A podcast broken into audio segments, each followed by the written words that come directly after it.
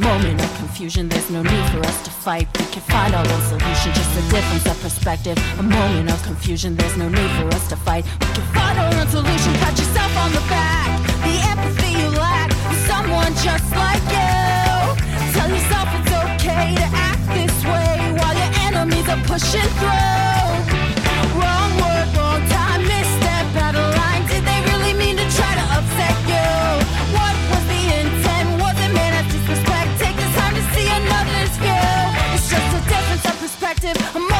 Confusion. There's no need for us to fight. We can find our own solution, just a difference of perspective, a moment of confusion. There's no need for us to fight. We can find our own solution, just a difference of perspective, a moment of confusion. There's no need for us to fight. We can find our own solution.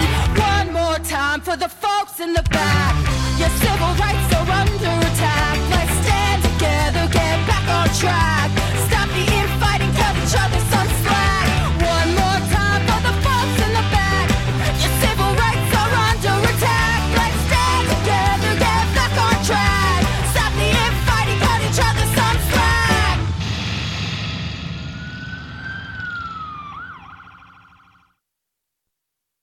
Like music? Like supporting the local scene? Like doing nice things? Well, donate to BFF.fm at BFF.fm slash donate today to help keep community radio and the Bay Area music scene alive. Hey, my name is Alon Moskowitz, and once again, it's the FPM Fake Publishing Millionaires Hour. Good to fucking see you. I got some gems tonight. I got a project called In Class Movie, which combines public domain books on tape uh, with cut up old new wave recordings and drum machines. There's a few of those sets. Uh, First up, though, I would love to play for you a song called Our Gas Station Chicken is Better Than Your Gas Station Chicken by The Wild Jumps from Portland, Oregon. Here we go.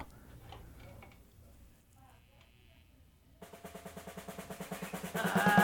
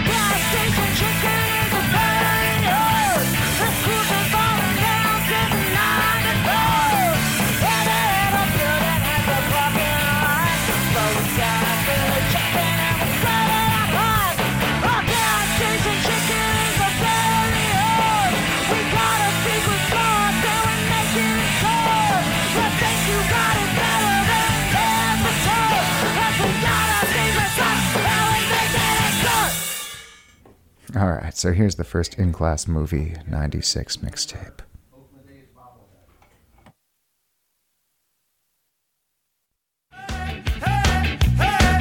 Things cannot be otherwise than as they are. For all being created for an end, all is necessarily for the best end. Observe that the nose has been formed to bear spectacles. Thus, we have spectacles. Legs are visibly designed for stockings. And we have stockings.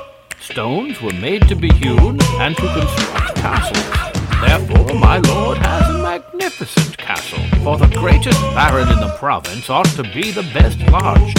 Pigs were made to be eaten, therefore we eat pork all the year round. Consequently, they who assert that all is well have said foolish thing.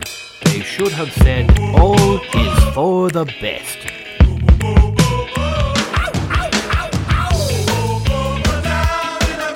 There can be no effect without a cause.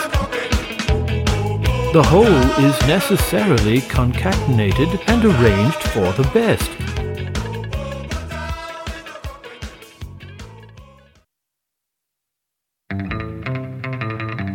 One morning, as Gregor Samsa was waking up from anxious dreams, he discovered that in bed he had been changed into a monstrous, verminous bug. He lay on his armour-hard back and saw, as he lifted his head up, his brown, arched abdomen divided up into rigid bow-like sections.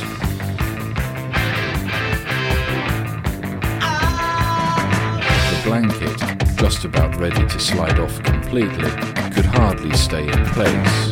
His numerous legs, pitifully thin, flickered helplessly before his eyes.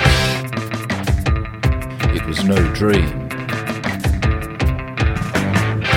What's happened to me? Introduction A word from WNYC's reporter on the afterlife.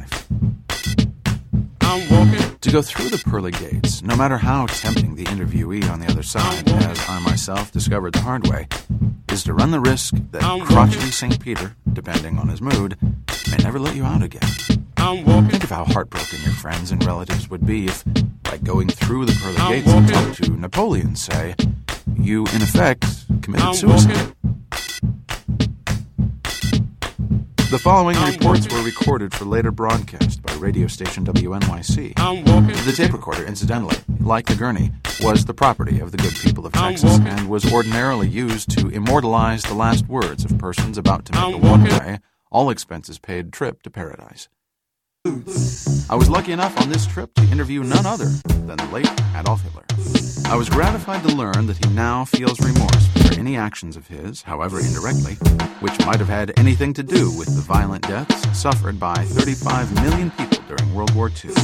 He and his mistress Eva Braun, of course, were among those casualties, along with 4 million other Germans, 6 million Jews, 18 million citizens of the Soviet Union, and so on. I paid my dues along with everybody else, he said. Years ago, when I was a boy, you taught me to be vain of my good looks. You introduced me to a friend of yours who explained to me the wonder of youth, and you finished the portrait of me that revealed to me the wonder of beauty. In a mad moment that even now I don't know whether I regret or not, I made a wish. I remember it. Oh, how well I remember it. No, the thing is impossible. You told me you destroyed it. I was wrong. It has destroyed me. It is the face of my soul. It has the eyes of a devil. My God, it's true, he exclaimed, and this is what you have done with your life, why you must be worse even than those who talk against you fancy you to be.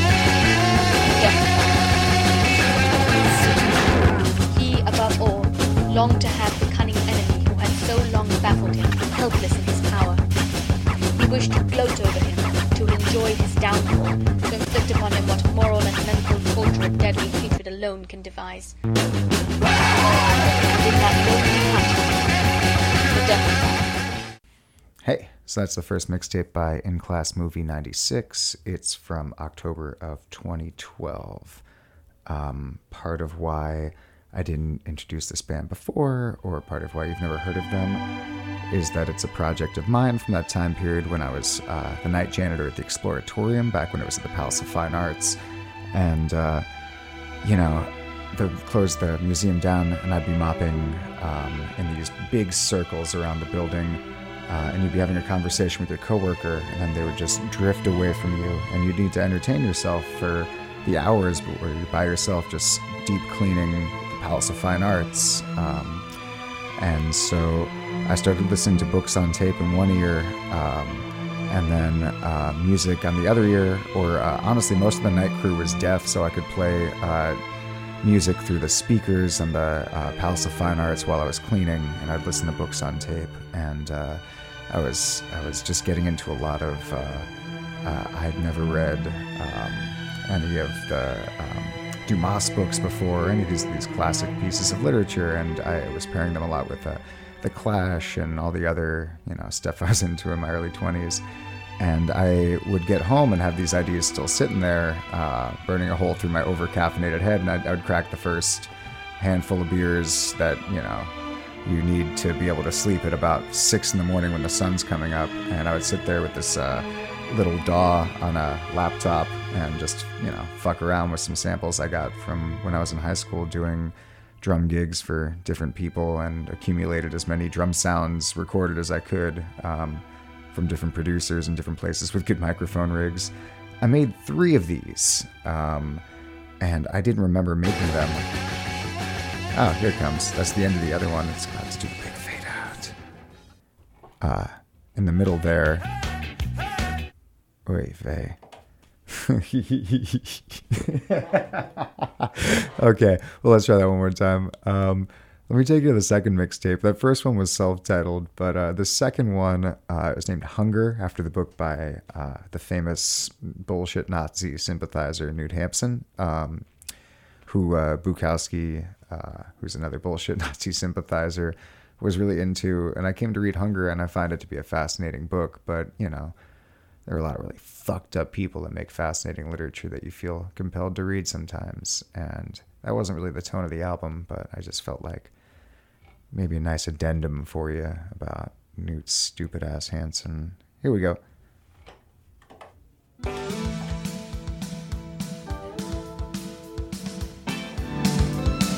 Pride and Prejudice by Jane Austen. Chapter 1 It is a truth universally acknowledged that a single man in possession of a good fortune must be in want of a wife. However little known the feelings or views of such a man may be on his first entering the neighborhood, this truth is so well fixed in the minds of the surrounding families that he is considered the rightful property of some one or other of their daughters. The business of her life was to get her daughters married, she was a woman of mean understanding, little information, and uncertain temper. She is a selfish, hypocritical woman, and I have no opinion of her. Kitty has no discretion in her coughs, said her father. She times them ill. I do not cough for my own amusement, replied Kitty fretfully. What can be the meaning of that emphatic exclamation? cried he. You consider the forms of introduction and the stress that is laid on them as nonsense?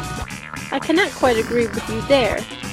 At our time of life, it is not so pleasant, I can tell you, to be making new acquaintances every day. But for your sakes, we would do anything. What say you, Mary?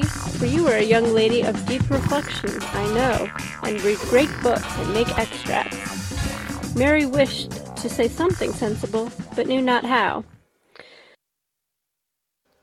I described, as well as I could, our way of riding, the shape and use of a bridle, a saddle, a spur, and a whip, of harness and wheels. I added that we fastened plates of a certain hard substance, called iron, at the bottom of their feet, to preserve their hoofs from being broken by the stony ways on which we often travelled. My master, after some expressions of great indignation, wondered how we dared to venture upon a Houyhnhnm's back, for he was sure that the weakest servant in his house would be able to shake off the strongest Yahoo, or by lying down and rolling on his back, squeeze the brute to death. I answered that our horses were trained up from three or four years old to the several uses we intended them for, that if any of them proved intolerably vicious, they were employed for carriages that they were severely beaten while they were young for any mischievous tricks. That the males, designed for the common use of riding or draught, were generally castrated about two years after their birth, to take down their spirits and make them more tame and gentle. That they were indeed sensible of rewards and punishments, but his honour would please to consider that they had not the least tincture of reason any more than the Yahoos in this country. It put me to the pains of many circumlocutions, to give my master a right idea of what I spoke. For their language does not abound among us. But it is impossible to express his noble resentment. Well, let us sit down then. No, not down there by the door. You are far too reserved. You there, and I here. So, that's it. Ugh. It's such a bore with reticent people. One has to say and do everything oneself. One gets no help to do anything. Now, for example, you might just as well put your arm around the back of my chair. You could easily have thought of that much out of your own head, couldn't you? But if I say anything like that, you open your eyes as wide as if you couldn't believe what was being said. Yes, it really is true. I have noticed it several times. You are doing it now, too. But you needn't try to persuade me that you are always so modest. It is only when you don't dare to be otherwise than quiet. You were daring enough the day you followed me straight home and worried me with your witticisms. It was really quite shameless of you. I sat dejectedly and looked at her. Listen, said I. You are evidently sitting here, laboring under the delusion that I can dress and live exactly as I choose, aren't you? And that is just what I can't do. I am very, very poor. There now, one can just see, she said. Now one can see, one can snub you with just the tiniest frown, make you look sheepish by just moving a little away from you. She laughed, tantalizingly, roguishly. Well, upon my soul, I blurted out. Now you shall just see. And I flung my arms violently around her shoulders. Did she think I was totally inexperienced? Ha! No one should say that of me, that I was backward on that score. Creature was possessed by the devil himself. If it were only a matter of going at it, well. She sat quite quietly, and still kept her eyes closed. Neither of us spoke. I crushed her fiercely to me, pressed her body greedily against my breast, and she spoke never a word. I heard her heart's beat, both hers and mine. They sounded like hurrying hoofbeats. I kissed her. I no longer knew myself. I uttered some nonsense that she laughed at.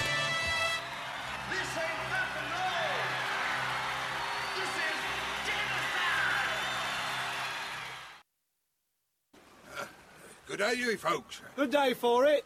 I don't know about that. Well, good luck anyway. Come on. Hold on, my dear. It's chilly out here. How come you're fishing without a rod? What you got down there, eh?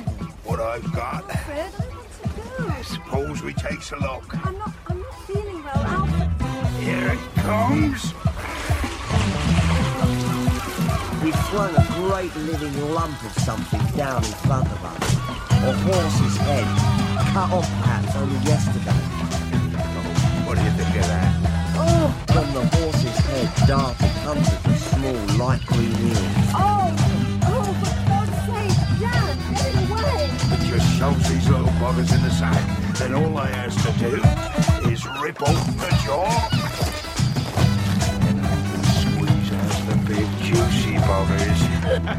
and when he pulled an enormous eel from the horse's ears, followed by a mess of white porridge from its brain. Bloody hell. Yeah, lovely rub fry up a tree. Right, right, well, nothing like a, a good eel. It was Jan who led her away whilst Matzerath chatted with fishermen like they were old mates. I hope you don't expect me to eat those things, Alfred. Come on, pussycat. You've always known how to catch eels. Never stopped you eating them before. Oh, oh come on. You love them once yours truly's cooked them up. I'll never touch fish again. Not as long as I live. And yet, and yet, Oh, for goodness sake, stop eating so much fish. Nobody's making you do this, my dear. I don't want you to do it. She started a breakfast on canned sardines. Two hours later, Don't talk nonsense, Bob.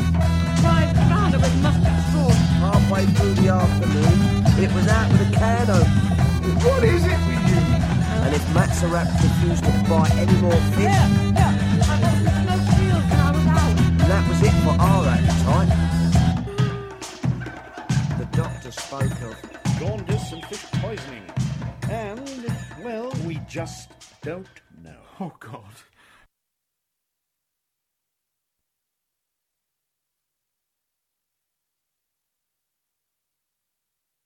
What? Miscreant? Is it you who abandoned yourself to such excesses? What? Father? Is, is it you who stooped to such shameful deeds? Sure. Mr. Seymour turns away. Did I not give you orders? Scene 3. Harpagon, Cleon. It is you who are ruining yourself by loans so greatly to be condemned. So it is you who seek to enrich yourself by such criminal usury. But you dare after that to show yourself before me? And you dare after that to show yourself to the world? Are you not ashamed, tell me, to descend to these wild excesses, to rush headlong into frightful expenses, and disgracefully to dissipate the wealth which your parents have amassed with so much toil? Get out of my sight, you reprobate! Get out of my sight! Who is the more criminal in your opinion? He who buys for the money of which he stands in need, or he who obtains by unfair means money for which he has no use? I had better go and see a little after my money. Ah, Mr. Anselme. You see me the most unfortunate of men, and you can never imagine what vexation and disorder is connected with the contract you have come to sign. I know my business.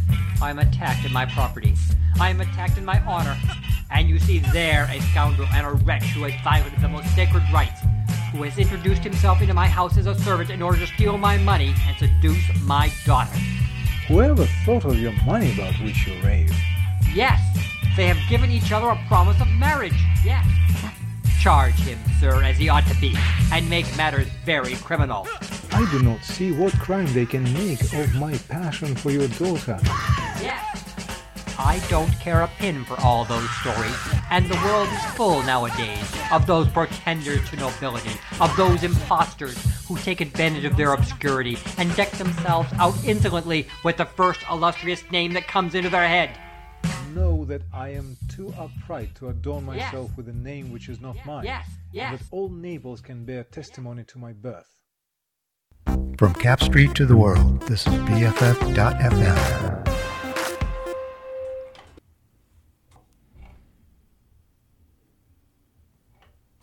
Hey, if you're just tuning back in, my name is Alan Moskowitz. You've been listening to some mixtapes I made under the moniker In Class Movie 96 uh, between 2012 and 2013 in the early mornings as a after getting off work as a night janitor at the Exploratorium at the Palace of Fine Arts. It's a children's science museum, cleaning up exhibits uh, late at night uh, and mopping all around the building and uh, listening to LibriVox audio books on tape, which are public domain books read by uh, very tired librarians that have donated their time um, and to recording as many books on tape as possible. Uh, it's really accessible. LibriVox.org is uh, this spot if you're trying to find a very poorly read book on tape to be able to run to. Um, and so I, I, I would uh, do that and do a lot of hours of mopping uh, and uh, listen to really great albums that I uh, absolutely have no rights over and hopefully don't get sued over because it's just an art project and I'm just a small time motherfucking artist. I got nothing to gain from this. Nobody's ever paid me a cent.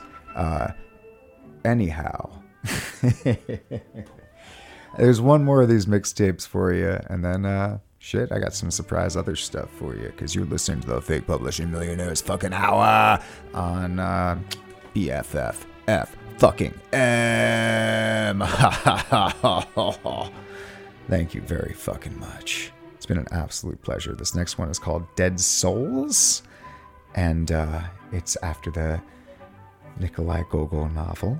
Uh, it starts with, of all things, the most contemporary sample in the series on the final mixtape, a Patton Oswalt sample uh, set to a Dead Boys song. Here we go.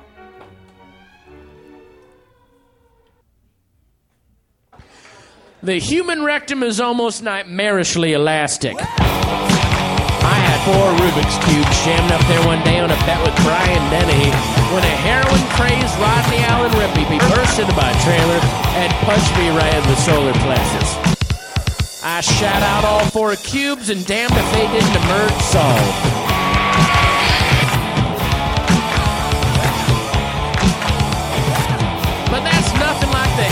But that's nothing like the Hail Mary plays you're going to see on ESPN every Sunday.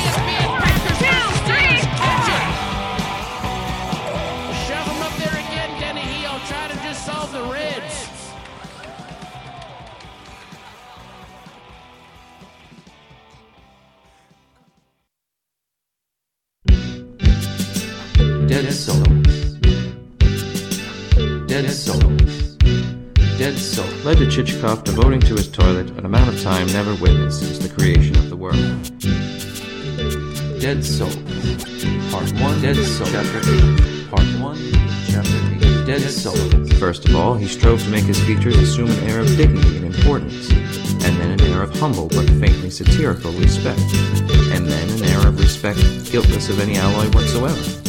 Next, he practiced performing a series of bows to his reflection, accompanied with certain murmurs intended to bear a resemblance to a French phrase, though Chichikov knew not a single word of the Gaelic tongue. In short, he did all that a man is apt to do when he is not only alone, but also certain that he is handsome and that no one is regarding him through a chink. Dead soul chink. I know very well you can't help me.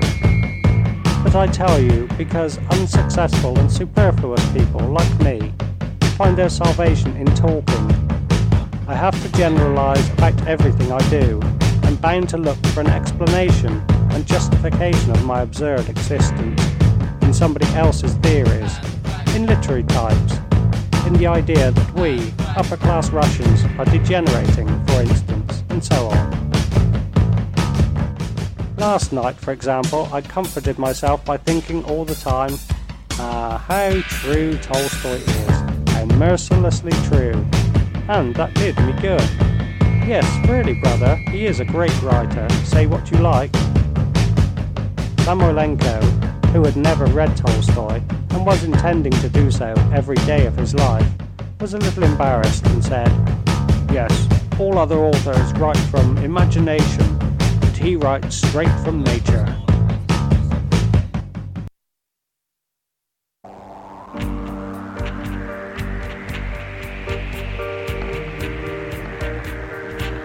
Glancing repeatedly over his shoulder, he was confident none in the noisy crowd was looking his way. He stepped out of his booth and slid into the water. Slid so smoothly he made scarcely a ripple. He swam unobserved to the other shore, which was heavily wooded. Meanwhile, the shy man had drawn his beloved off the dance floor to a relatively quiet corner beside some rose bushes. He was down on one knee before her. The beer has dissolved enough of their fear to allow the men to act. Now, many would call this false courage, and they might be right. But there are times, I think you'll agree, when false courage is better than no courage at all. At least tomorrow morning the soldier will wake up alive and in his forest hideout rather than lie cut down like a barley stalk on a senseless, soon-to-be-forgotten battlefield.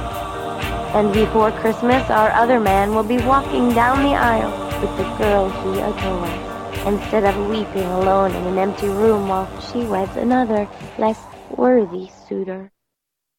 Sheesh, that last one is from Tom Robbins's B is for Beer, which is why you should not let that guy write a children's book.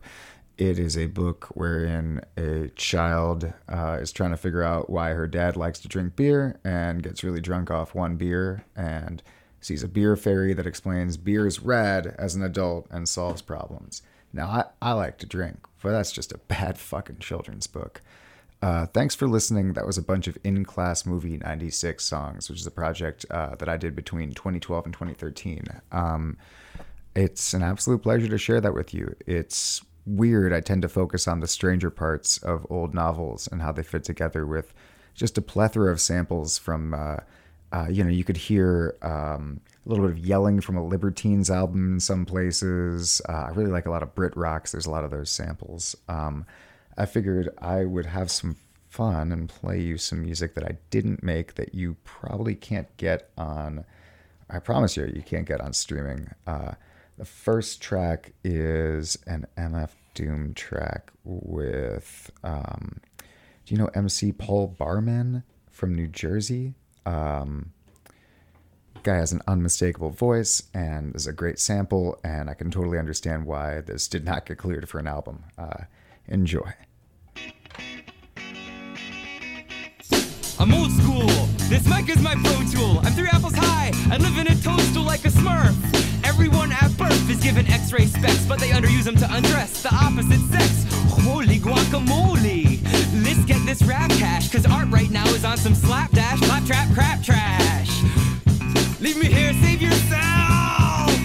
Okay, pass me the wallet, I'll send help. Now who drank the last brew? They turn off my cell again. The bill was way past due. Gosh, tell a friend, but don't let them gas you. It's all just hogwash. Now back to the castle. Where's that? Parts unknown. When I'm home, the seas throw darts at the throne. No tart taste to the whole cakes, no jakes. And first place in the go kart race. No breaks! Teach peace to the babies, we're all the same. At least for the whole sake. Stepped on an undisclosed rape. Get your nose ache. Y'all flows is fake. Yodelay, he who wants to be my protege. Me. So parrot back it. I'm an underlined carrot bracket. Greater than or equal to, but greater than four stars, greater than straight A report cards, greater than poor sports and divorce courts or sports bars. What's the mission? Making thunder shaking blunders in this outfit undertaking on a fun filled run until. It ain't all about the dollar bill. You could be dead broke and be a scholar still. That's true. What question should I ask you? Uh, what type of ill type of tricks do the masks do? Okay, what type of ill type of ill tricks do the masks do? The faceplate remove and I give chicks tattoos. But then they can see your face. I make them look the other way. I almost caught a case off that same shit the other day. And Grady's truck is where I first got lucky. In the 80s now I make the ladies say yucky like Sandy. Bullocks, that milk mustache is bull snot. On your ball No, that's what I call hot! All right, this one's Her Majesty's a pretty nice girl, but she doesn't have a lot to say. Her Majesty's a pretty nice girl, but she changes from day to day. I wanna tell her that I love her a lot, but I've gotta get a belly full of wine. Her Majesty's a pretty nice girl, someday I'm gonna make her mine, oh yeah. Someday I'm gonna make her mine. Her Majesty's a pretty nice girl, but she never does a thing for me. Her Majesty's a pretty nice girl, but she keeps the worst company.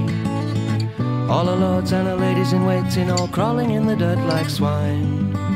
Her Majesty's a pretty nice girl, but I hope she's the end of the line, oh yeah. I hope she's the end of the line. Her Majesty's living in a land of curtsies. A world of bluish blood and Nazis, yeah. Her Majesty's a pretty nice girl, but I think she ought to call it a day. Her Majesty's a pretty nice girl without one good reason to stay. I'd like to take her for a whiskey or two, but I've got a lot of things to do. Her Majesty's a throwaway song, just short of a chorus or two, oh yeah, short of a chorus or two. A world of corgis and inbreeding. The royal corpse is barely breathing. Her Majesty's a pretty nice girl with a circus for a family. Her Majesty's a pretty nice girl, but she's stuck with the royal we. I'd like to show her around the center of town, but I haven't got a copy for her feet. Her Majesty's a pretty nice girl, but she's pretty much obsolete. Oh yeah, she's pretty much obsolete. Fucking pen pals. Tell me why.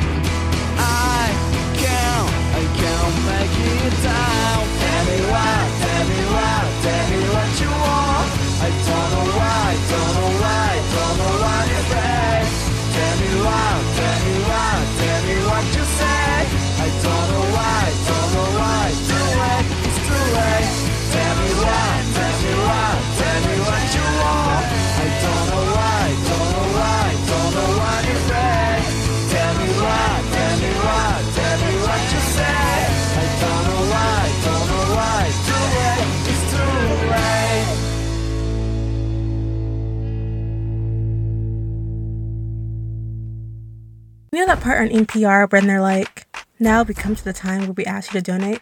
Well, this is like that, but short. Donate at bff.fm slash donate today. All right. Well, I figured I would read you a short story from uh, one of the first zines we did with Fake Publishing Millionaires. It's called Good Question. Uh, and this story is called J.D. Salinger Thinks of Charlie Chaplin on D Day.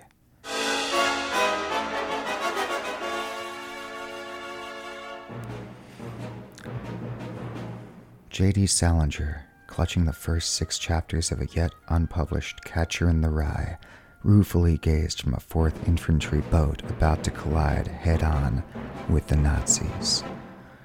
He had campaigned almost as hard for the US government to ignore his heart defect as he had to be published in the New Yorker, and both attempts had left him in shambles. Now, this. Great. If it wasn't for this stupid war, he would be back with Oona, yes, that's her real name, O'Neill, the love of his life, not watching her on the few newsreels he could access as she, as she betrothed the same little tramp whose cinematic mustache the head of the Axis powers had publicly stolen. Now here he was, by his own choice and effort on a death cruise mission headed to, for a doppelganger mustache with the original back in the States rubbing itself all over his would be girl. The Chaplins would have six children together ultimately, some with mustaches of their own. Oona was so close to being a Salinger, but she was only 16 when Jerome left. Salinger was beginning to hate that mustache. Not because of the war, though. Salinger's real problem with world wars were, as with all his complaints in life, chalked up to the kind of multifaceted, soul tormenting disappointment that not even his attempts at Buddhism could alleviate. He was disgusted that his desire for universal experience of being a soldier to impress the woman he loved had driven her from his arms. But more importantly, he was distraught that the Japanese bombing had struck just as the New Yorker was about to print his first Holden Caulfield story, sending Slight Rebellion off Madison Ave to top of their gilded trash heap pile. Thinking about it, Salinger had much more to hold against the Japanese for directly blocking his literary dreams and thrusting his home country into an international conflict. But Jerry David Salinger still couldn't shake the fantasy of simultaneously yanking Chaplin and the real Greek dictator's mustaches right from their famous tabloid jowls. Maybe that's what he would do if he ever got off this freezing fucking boat. It seemed like forever since they embarked, and he really needed to pee. But this was nothing like the circle line of the Hudson. He tried to light a cigarette, but the wind coming off the stern was too strong. Sit the fuck down, rich boy, said Lieutenant Glass. But I'll ruffle all the papers in my uniform. They're in a real particular. Do you want to die, Sergeant? Maybe, Salinger huffed, but didn't dare let the lieutenant hear. Nobody liked an angsty soldier, and Jerome didn't really feel that way deep down. Sure, he was prone to emotional outbursts, but no matter how destructive he got, he knew that his stars were just the next wave of inspiration that would hit the literary scene. They were about real people doing important things that just so happened to not exist until he concocted them. He would publish his goddamn manuscripts in the folds of his uniform. One day. He would do it with the cloud he built publishing stories everywhere else in the goddamn world. Home and garden, for fuck's sake, except the goddamn New Yorker. Is this about the girl again? Lieutenant Glass asked in a different tone. Salinger may have been showing off the playbills with her picture in them a lot before the whole marriage announcement. How was he to know the world's most popular pedophile movie clown would marry her on her 18th birthday? Chaplin being in his mid 50s, and Oona being his fourth wife. The playbills? Sure, he felt ashamed now, but the girl was a fox and he had pictures to prove it. Sure, you know, Oona was drinking milk in all the nightclubs shots to prove that she was only 16, but no, of course it's not about, um, well, maybe it is, Salinger said. Am I that easy to read? Just then, a few German artillery shells wiped the MK something or other and half the crew from the side of their landing craft, effectively turning everyone to the right of Salinger into vapor. While it was notoriously hard to remember your troubles when under fire, and twice as hard to feel angsty when your troubles are forgotten, Salinger persevered with a bravery one can only muster when half of their waking consciousness is devoted to making up a world full of people that don't really exist. Plus, he was heartbroken. Oona would have loved the view. He couldn't stop thinking about how much she would love the view. Right through the landing craft's gaping wreckage, there was this particular way the water spritzed the asterisk like prickles of the Rommel asparagus just before they claimed the bows of the American ships. Mm, such beauty. He thought about it over and over. Such grit. You would never see that in a stupid slapstick movie or one of those Pete Arno cartoons. At least it wasn't that guy and his stupid cover art, the phony pretentious New Yorker, right, Oona? It was that goddamn clown. Put your fucking bayonet on, Lieutenant Glass bellowed at Sergeant Salinger in the ribs. All the other grunts were screwing theirs to the tops of the rifles in mechanical simultaneous motion. The ones that were still alive, that is. The rest were in the water. Now that he focused, Jerome could hear the artillery blasts in the distance. He'd not noticed the fear floating about the other men like a mist. He was in his own head. Those contented bastards and their mediocre but reliable women back home. Fuck 'em. God save the unremarkable, but they were missing all the scenery in the greatest battle of their fucking lives. Salinger had much less to lose. He was heartbroken. Oona Chaplin. Just what had happened to that Bluebeard's other wives? Wasn't there a murder scandal in there somewhere? How could Salinger even compete with someone so renowned they could literally throw a woman off a cruise liner with no consequence? Would there even be a competition if Salinger didn't make it back from this invasion? God, what a bother it all was. Couldn't they just let him write in peace? Sheesh. You do want people to recognize you when you get home, don't you, Sergeant? asked the lieutenant. Because if you don't get close to Jerry, because if you get close to Jerry without your bayonet, what about those guys? said Salinger, pointing to the others on the side of the ship. Where? said Lieutenant Glass. I mean, the guys that used to be there, said Salinger. Oh, said the lieutenant. They're dead. Salinger shrugged. One of the rejection letters he'd received the New Yorkers had said simply, Wish to God he would write more simply and naturally. He'd since thought the zen of concise, simple thoughts was wonderful. But Salinger was too aware of his faux Buddhism to find any comfort in these day trip realizations, so it was all big guilt loop for him. One big feedback guilt loop. That's when all the different characters had opened up to an argumentative banter. All the glasses, all the Salingers, all the, Caulf- the Caulfields. God, they were so clever.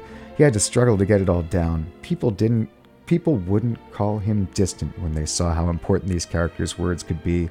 It would all pay off in the end. In the New Yorker, when the boat lurched forward and everyone fell atop the next five people to the left of them, a huge hatch deployed and the front of the mob started crawling out onto the beach in as orderly a fashion as possible. The bullets streamed barely audible zigzags around through the mist. No amount of training could simulate the pure chaos of it all. Each instant crystallized into a tapestry of unimaginable lush detail that Salinger tried but failed to take in at once. Time didn't slow down as in the phony old movie one liners that had made him believe, but it kept the same pace with far too much going on at once to comprehend. So many people were dying in an absolute instance. Everyone with a gun was screaming, and everyone with a rank was screaming over them. Unlike the artillery blasts, JD couldn't block any of this. There were too much. It was all in his head and it made it creak, creak like it was about to split a hinge. The mob of soldiers separating him from the beach was getting shorter, and a growing number weren't making the leap ashore. Bullet riddled bodies floated up through the freezing beach side with a hideous weightlessness that went unnoticed by all except the keen eye of Salinger and the absolute havoc. Suddenly it all became clear. That world of stories in his head, that non transferable light that turned on and created all the people that his typewriter merely dictated, they would be forever lost if he ended up like a soggy husk like the rest of these bastards. Salinger hadn't cared much for himself since he saw Oona's wedding photos, having angstily taken up smoking again and grown a rebellious wartime mustache. But to think of being killed as pathetic, freezing, French beach on his first day in action would be the end of the people he spent years creating in his fucking head, that was just too much to fucking bear. It was then, Salinger would recall years later, that he first got the inclination to hide away from everyone to protect his precious little head and the people he loved so dearly living in it. Thank you. well, if you like that, there's a whole zine worth of stories. Uh, there's one about Henry Miller and George Orwell fighting at a French restaurant. But um, I'd like to play some ska music if that's okay. Smoke bomb. Shh. And with that, we've been transferred out of the wartime years in this godforsaken country and back to the present tense, where it's Just still equally fucking awful. But I got some good ska music for you coming up. Are you familiar with King Prawn? This song is called Seven Seas.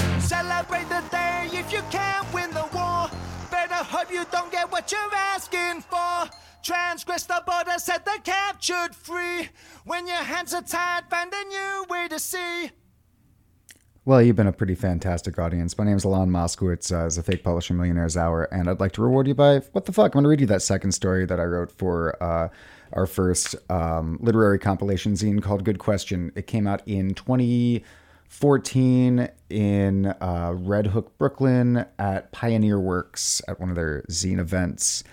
Uh, and uh, take it away, Django. This one's called George Orwell Wants to Kill Henry Miller.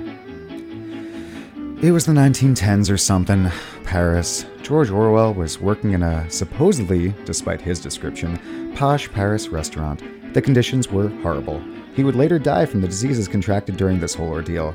What did he care? He was a writer and finally away from the prude culture of turn of the century England. Ray Davies would later go on to explain these British hang ups in his song Victoria, but that wouldn't be until decades later. For now, Orwell, despite his misery, was thoroughly enjoying being around so many unrestricted scoundrels and otherwise real people. George carried a tray through a subterranean basement, taking note along the way of all the various obscenities and backroom shenanigans floating around behind him. He thought about writing a book. He was a reporter or something after all. Months of borderline slave labor had robbed him of a bit of his sense of identity, but the reservations and frigidity of his late 1800s British upbringing were holding fast. Many of his coworkers frequently had to tell him to lighten up when his eyes would turn glassy in shock as they masturbated in the corners or did some other obscene act with nonchalance while on a shift at the restaurant. It was the world he'd never seen. Truly, he felt he should write a book. His ideas were somehow significant in size, more so than everyone around him. What were the odds that any of these rapscallions, these human scabies on the societies of Metropolis, would ever get a word out to the world about their lives? What were the odds that they even cared? Orwell had no idea, but he knew two things. One, that he would eventually make it back to England where he still had connections, and two, that he cared to write about it all. None of his actions, however reserved, were insignificant. George carried his tray up the stairs and brought it to the table. Sitting there were three people an unshaven man constantly scratching his crotch, and a wealthy looking German couple, both blonde and both the blonde and the lady intoxicated on absinthe.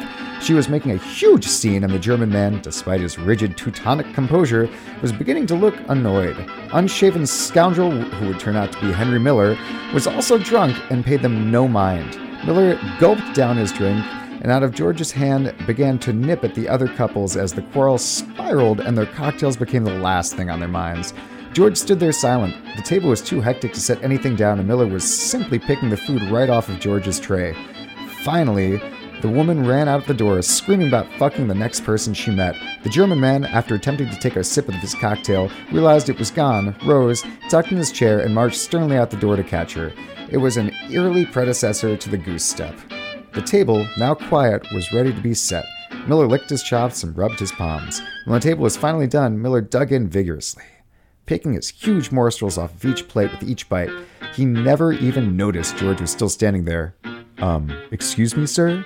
He asked Miller timidly. What? demanded Miller with food dripping from his jowls. He barely even lifted his head from the soup plate he was annihilating. Uh, because of the new restaurant policy, uh, I need to ask you for the, um, bill, uh, how should I say this?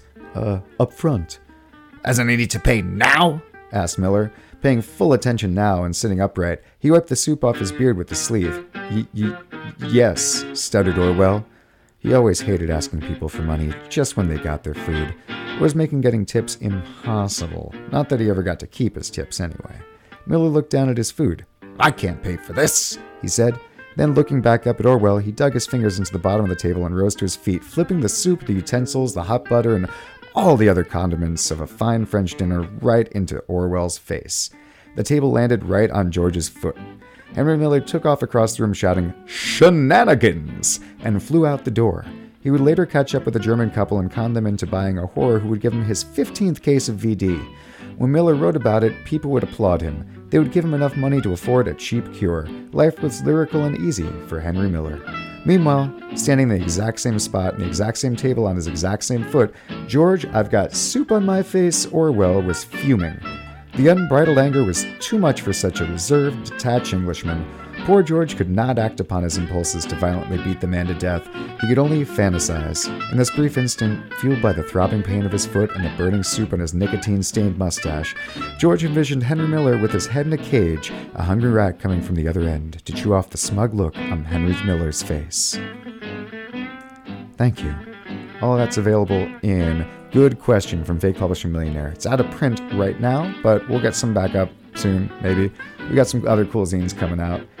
Uh, I'd like to play it out with a couple of ska songs if you're interested. This again is Django Reinhardt. Let's start with a couple from uh, Mano Negra.